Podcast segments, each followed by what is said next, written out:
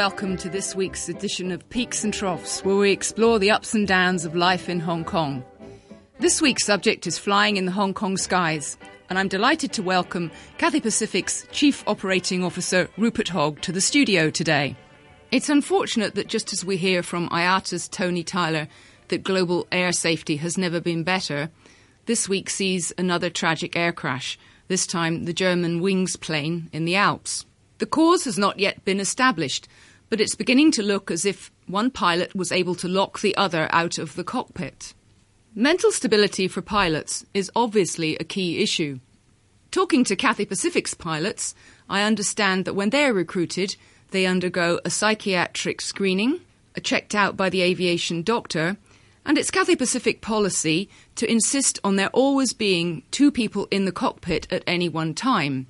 So if one pilot leaves for any reason, a member of the cabin crew will step in until he returns. As I understand it, these rules about locking cockpit doors were brought in in the wake of 9 11 to prevent further terrorist attacks. But in a recent US Airlines case, one pilot was accidentally locked out, which meant that the other pilot had to land the plane solo. Joining me now is Rupert Hogg, Chief Operating Officer of Cathay Pacific.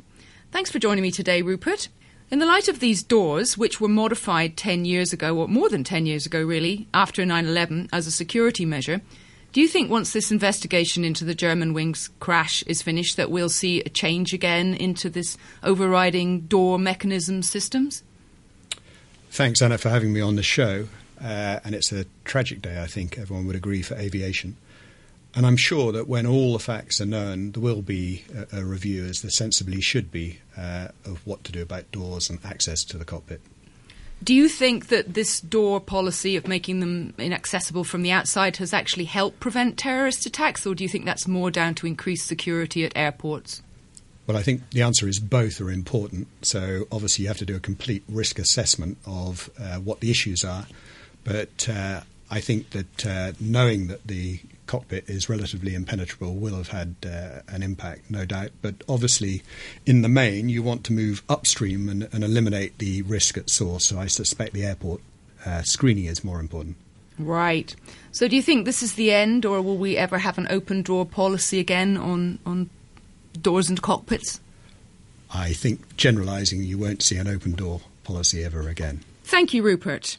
But in spite of this week's tragedy, the big picture fact remains that air travel has never been safer, as IATA boss Tony Tyler explained on his recent trip to Hong Kong. Well, last year was a year of contrast because we had um, several very high profile tragedies which caused tragically uh, significant loss of life compared with the previous year or the recent av- five year average. Uh, but overall, the safety statistics showed significant improvement. Uh, we had only one serious accident in every 4.4 million flights, which is significantly better than the five year average, which is one serious accident in every 1.7 million flights. So the year did have some very serious tragedies, and of course, the, the loss of life um, of, of just over 600 people last year was, was, was a tragedy for each one concerned and their loved ones and families. Uh, but overall, aviation is getting safer. Well, that's very good news. I think here in Hong Kong and in China, there's been a lot of focus on MH370 because so many of the people on that airliner, the one that was lost a year ago, were indeed from China. I think uh, as many as two thirds. So tell us a bit about where we are with the black box because this is the thing that we're looking for and can't find. Why is something so heavy put in an aircraft? And why doesn't it back up to a computer other than itself? Well, the reason that, that uh, flight data recorders, both the, the, the, digital flight data recorder and the cockpit voice recorder, the reason they're heavy is that they have to be built very strongly and robustly to withstand the impact of, a, of an accident if it, were to happen, because that's when you need to see what the data is. Now, why doesn't it stream the data so you don't need to find a, a data recorder from the wreckage of an aircraft if there's, if there's been an accident?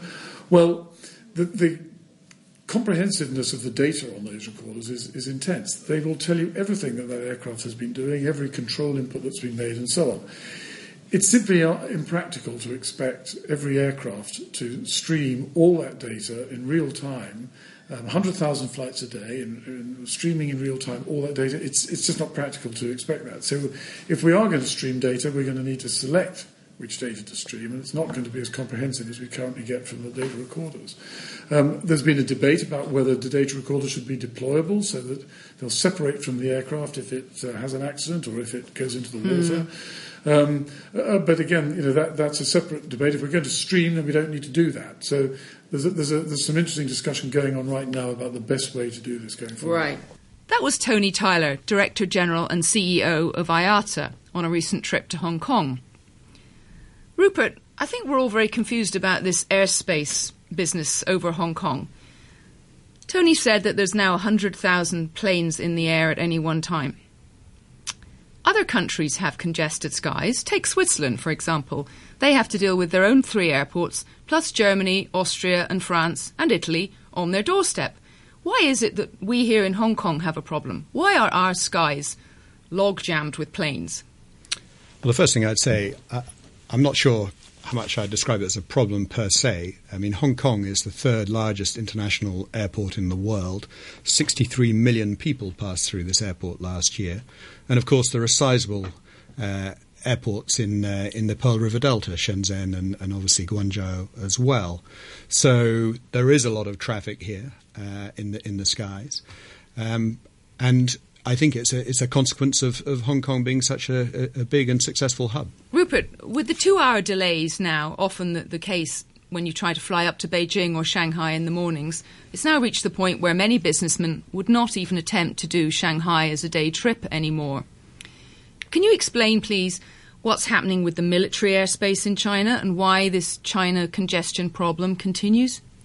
Well, certainly, uh, I think first things first, I, I, talked about the growth generally in China. Um, and if you look in China, I mean, the 2,800 aircraft, I think, in, in 2014 amongst the Chinese airlines, going to 6,500 by 2034. So that's just an indication of the amount of growth.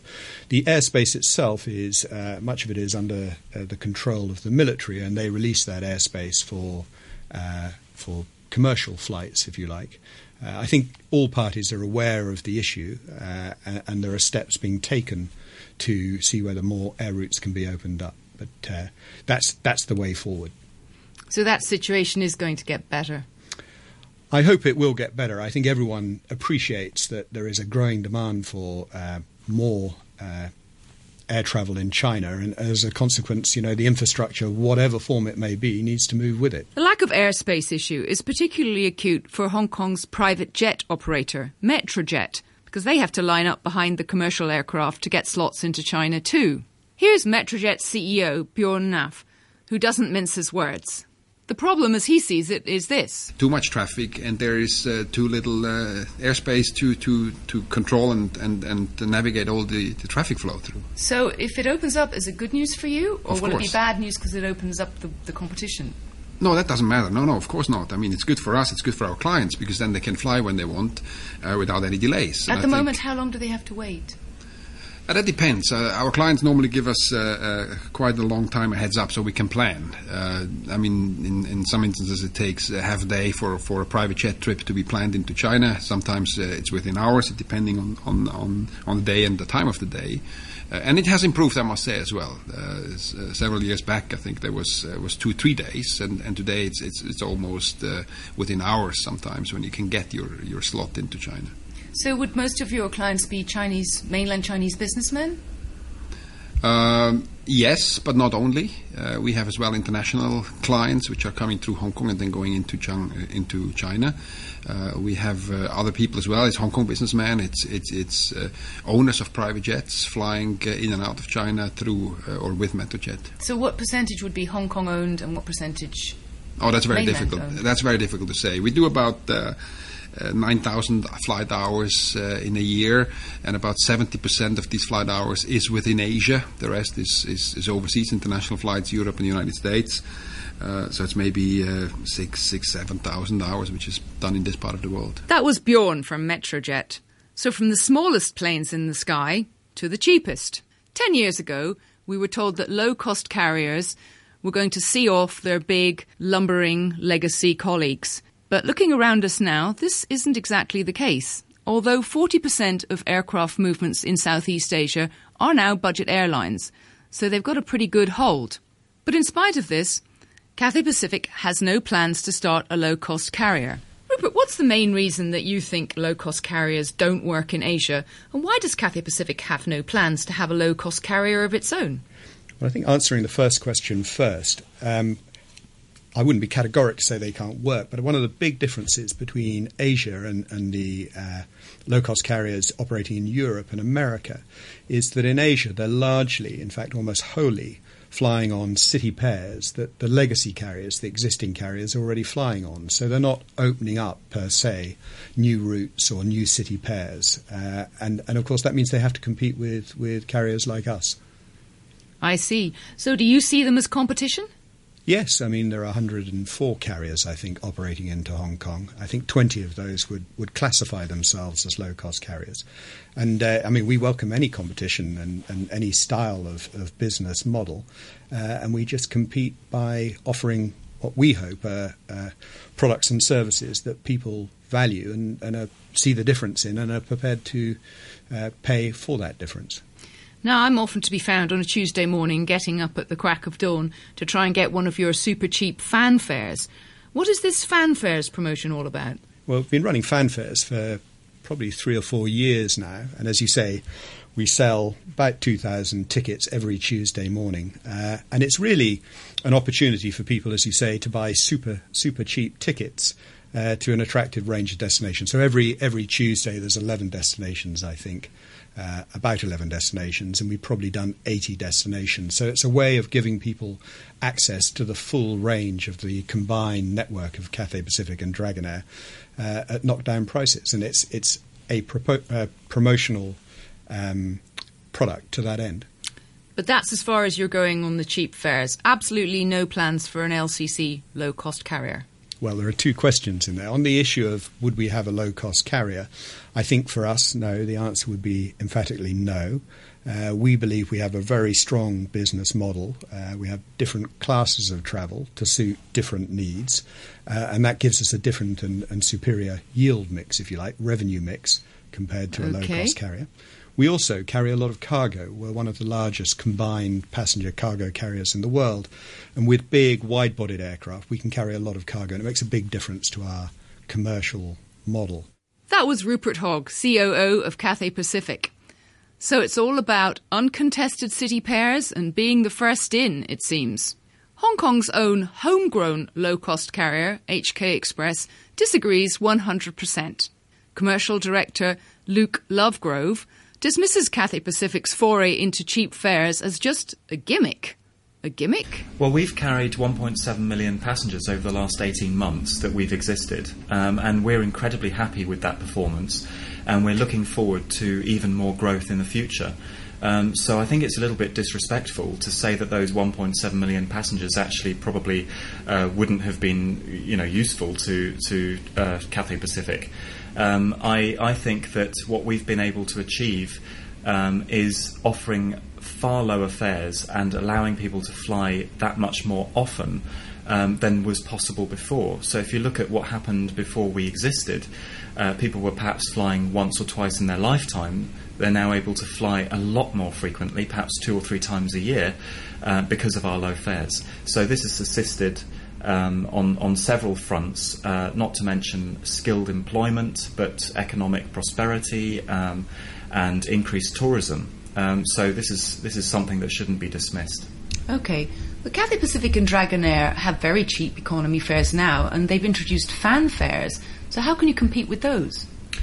Uh, I don't think it's a question of us trying to compete with them. I think it's a question of them trying to compete with us. Uh, we actually have a, a, mega sale on a frequent basis. Uh, we have other other sales, other promotional activities in between. Um, there are always low fares available through our website. Um, we, as HK Express, make it our job on a daily basis to offer low fares um, the likes of the traditional airlines are only able to offer a very finite amount of seats at very low fares, and it's usually a gimmick. What do you mean a gimmick? It's usually something that is a headline grabber that is not available to the public, and so it causes a lot of dis, you know dis, disappointment and frustration.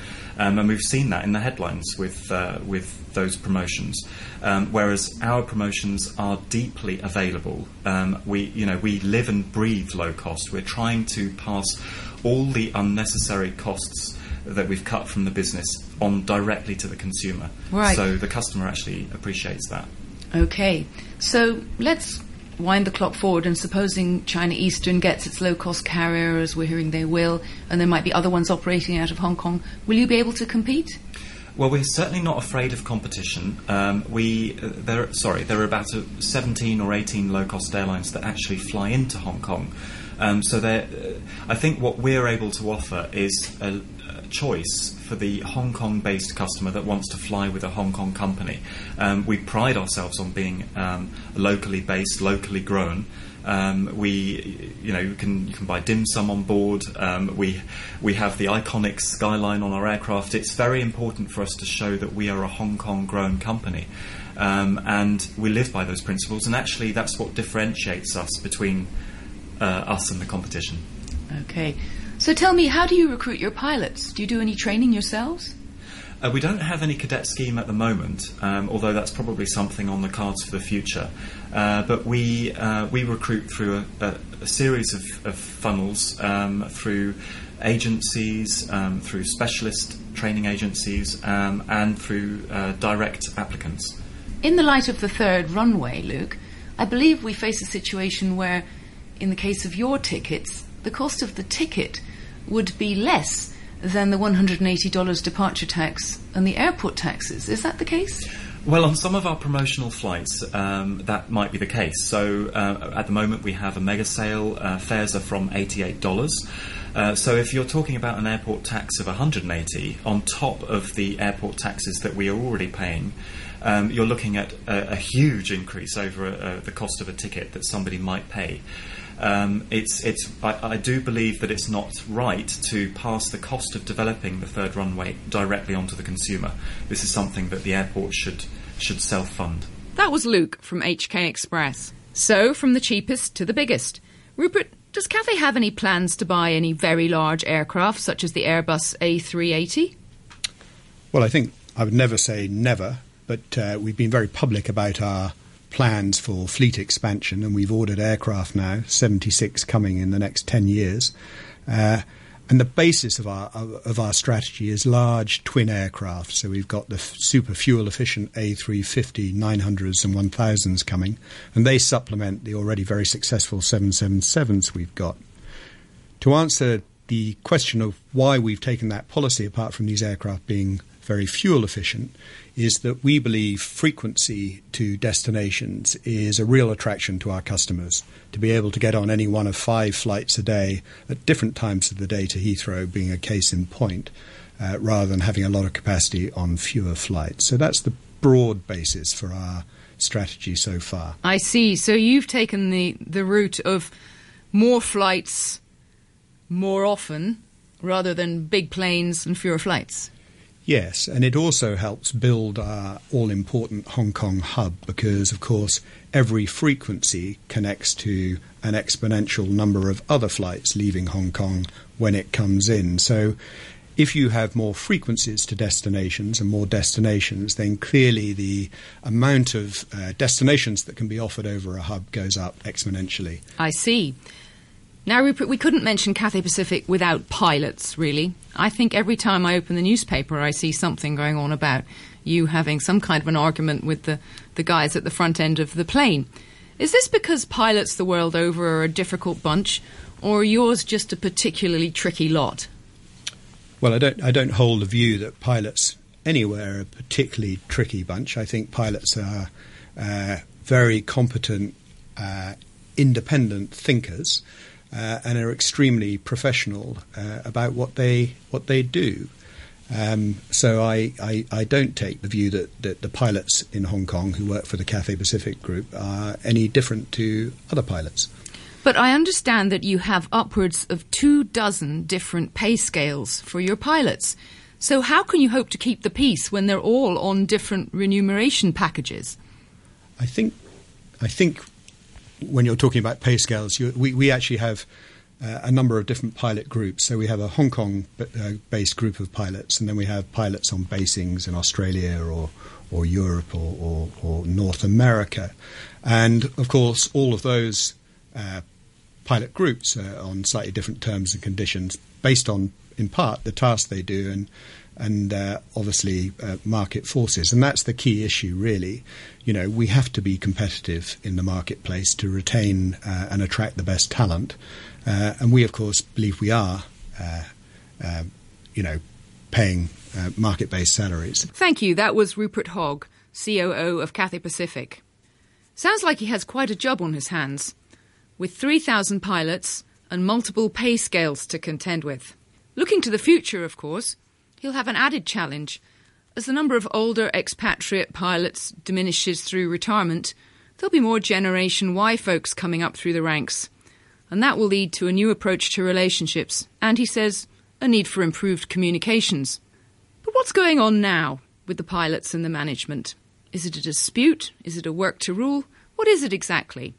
I asked Chris Beebe, General Secretary of the Pilots Union, the AOA. Well, it is a dispute. Uh, right now, the pilots are uh, in dispute with the company over pay. Uh, we're continuing to negotiate on a number of other issues. Uh, rostering or the scheduling of pilots is one, uh, basings is another. That is how the pilots are able to uh, obtain their individual bases and a couple other issues. But right now, the, the big issue is pay, and the pilots are currently in contract compliance over that. Right. So, just for us who really don't understand too much about all this, the nuts and bolts of it, that is, is communication, better communication, the answer? Well, if you're referring to the uh, company, uh, better communication is always good. But there are some gaps, I think, in terms of uh, how the company uh, treats their pilots. Um, it's a very complicated situation. I think in some ways, the fact that Swire is a large part of Cathay puts them under a, a bit of tension in that Swire wants to be a world class, world renowned company. Cathay also does, but being here in Hong Kong, I think it presents its own local challenges, if you will. Right. And what are they? Well, one of the issues is that uh, the company has continued to hire local pilots. And uh, those local pilots are generally ab initio or zero time pilots who are trained as cadets and then brought to the uh, brought to Cathay Pacific as second officers. Uh, eventually, uh, that stream will probably uh, begin to dry up. Uh, there are also some other ways that uh, Cathay Pacific brings people into the company as pilots, but right now that's been the major way. So things will definitely change as we move forward. Right. So, taking up the point of the Generation Y guys taking over from the older expatriates on very high pay scales, how's the culture in the company going to need to change, in your view? It's interesting. Generation Y is much less wedded uh, in the way of loyalty to institutions than previous generations have. So I think that there's going to be a challenge for the company and, quite frankly, for the union as well uh, to develop uh, the loyalty, to develop the value that breeds the loyalty that allows the company to be successful as well as the uh, Hong Kong Aircrew Officers Association. Right. Now, with your current dispute, are we in a win lose situation or what are the likely outcomes? I would hope the most likely outcome is a win win situation. And uh, the win win situation would be where the company recognizes the value of the pilots as a genuine asset and compensates them appropriately. And uh, the other win is for the company who gain from the goodwill and the uh, positive outlook uh, that the pilots have for their company. That was Chris from the Pilots Association. No discussion about aviation at the present time would be complete without reference to that third runway. And a little bit more detail on the congested airspace. So back to Tony Tyler again. I don't believe that it's necessary for, for passengers to pay more, or indeed for even airlines to pay more. The Hong Kong government, uh, sorry, the Hong Kong airport is an extremely profitable airport, one of the most profitable in the world. It has a very um, conservative capital structure. It has very little debt. Um, and we believe that uh, we've done some numbers on this, that the, that the airport could um, finance this runway through debt. Um, and that its cash flows are strong enough for it to, to service that debt until the runway, the third runway, is operational. Then, of course, we'll need to look at what, what needs to be um, paid by the users of the, of the new runway um, to, to, produce a return on that investment. And uh, how has the government responded to your thoughts on this? Well, that, they- they, that they pay for it themselves? No, I think that, that, that everybody agrees that the best thing would be for the airport to to fund the the new runway internally through their own resources, and this will this will provide the necessary commercial disciplines on it as well. Rather, than, I don't think anybody's expecting the government to put its hand in its pocket to uh, to finance this runway. It will come from the airport, uh, and eventually, of course, it will be paid for by the users of the airport, the airlines and the passengers. Uh, but it shouldn't be necessary for um, payment to be made of the new facility before it's in use. That so you're saying that the, the, the general public should not be paying up front for this? I don't believe that's necessary, no.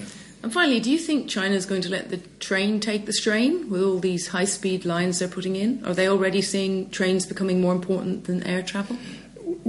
Um, the high speed network of trains in China has been very successful, and, and I've just been told that, that they generated some 800 million passenger journeys last year, which is extraordinary when you think how quickly it's got going. However, while, has, while there has been enormous growth in the use of trains, there has still been huge growth in domestic air travel in China as well, and domestic and international air travel for that for that matter.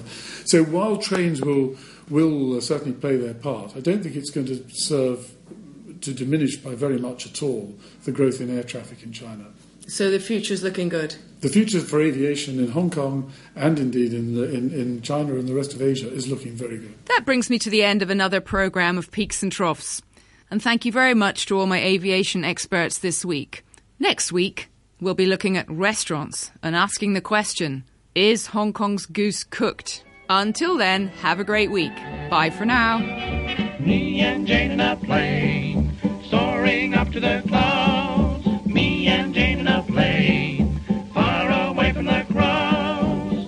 In my two-seater, what could be sweeter? I'll have St. Peter step inside and bless the bride. Be keeping my eye on the man in the moon. He's a dangerous guy when he starts to spoon. My kisses I'll shower a million hour. No traffic cop will ever stop me and Jane in a play.